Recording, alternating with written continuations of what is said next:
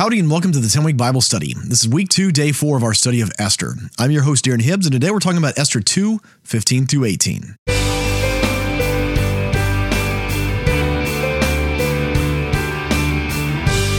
Welcome back to the 10-week Bible study. Again, I'm your host, Darren Hibbs. And before we get started, I want to encourage you to remember to read the book of Esther 10 times in the next 10 weeks.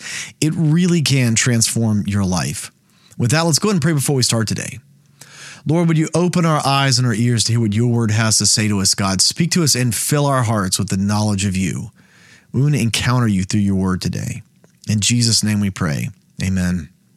With that, let's jump back into God's word. I'll be reading today from the NIV. This is Esther 2, starting in verse 15. When the turn came for Esther, the young woman Mordecai had adopted, the daughter of his uncle Abihail, to go to the king, she asked for nothing other than what Hegai, the king's eunuch who was in charge of the harem, suggested. So again, we've already talked about how Hegai has shown a lot of favor to Esther, more than all of the rest of the young women. And so Esther has an in with Hegai. And so the Bible doesn't tell us what they were taking in when they went with the king. We're kind of left up to our imaginations of what this means. And if you really think about the whole situation, it can mean a wide variety of things here. Let the reader understand. But Hegai is not giving this kind of information out to everyone, so it seems. Esther has a special place in Hegai's heart. Hegai almost wants to see Esther become queen. And so it almost seems like Hegai is setting her up for success in this situation. And so she just tells Hegai, you know him, you know what he likes, you tell me what to do. And that's what Hegai does. And it works. If by working, it means that she becomes queen here. Verse 16. All right, verse 15 says, Esther won the favor of everyone she saw. She was taken to King Xerxes in the royal residence in the 10th month of Tebeth in the 7th year of his reign. So we know that several years have passed since Vashti was deposed, and now Esther is coming in. So this has been a multi-year process here. Verse 17. Now the king was attracted to Esther more than to any of the other women, and she won his favor and approval more than any of the other virgins. So he set a royal crown on her head and made her queen instead of Vashti. And the king gave a great banquet, Esther's banquet, for all the nobles and officials. He proclaimed a holiday throughout the provinces and distributed gifts with royal liberality. Now, again, the Lord has shown Esther great favor here, and she, instead of all of the rest of these girls, she's going to become queen. And this is, it comes with some level of authority. Again, we're not going to be told what exactly. We're going to see later that he's going to give her even more authority after the issues with Haman come up and are she shows him what exactly is afoot here.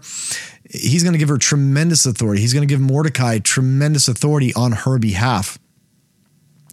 But we don't know exactly what being queen means at this point, other than just being his favorite of all the wives and concubines, his favorite amongst the harem. But with the Lord, no matter what the situation, no matter how weird and terrible the situation is, and this is not an admission on my part, or I think Scripture's part, that people in terrible situations should just endure those situations. When you can get out of terrible situations in godly ways, you should get out of terrible situations. People that are held in bondage to slavery today, where it's not legal anywhere on planet Earth, they should get out of those situations. What we know is people in Esther's situation, she's trapped. She's stuck there. There's no getting out of this, right? And so the Lord is with her, and the Lord is with the people who know and love him. Again, I've said this before. I like to say this is for people like Daniel, for people like Esther. The Lord doesn't always save them, but it's the people like them that he does save. It's the people like them that he comes through for. It's the people like them that he rescues. And so We want to be people like that. And the Lord, what we're going to see here, much like Joseph, Joseph had just a terrible life. All of the things that happened to him, they were terrible. They really were. They're things that shouldn't really happen to anybody else. And we wouldn't wish the things that happened to Joseph or Esther to happen to them.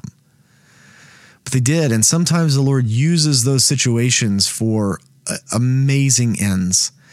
And I think Esther, I think this story is going to be the most amazing story of God's providence and timing.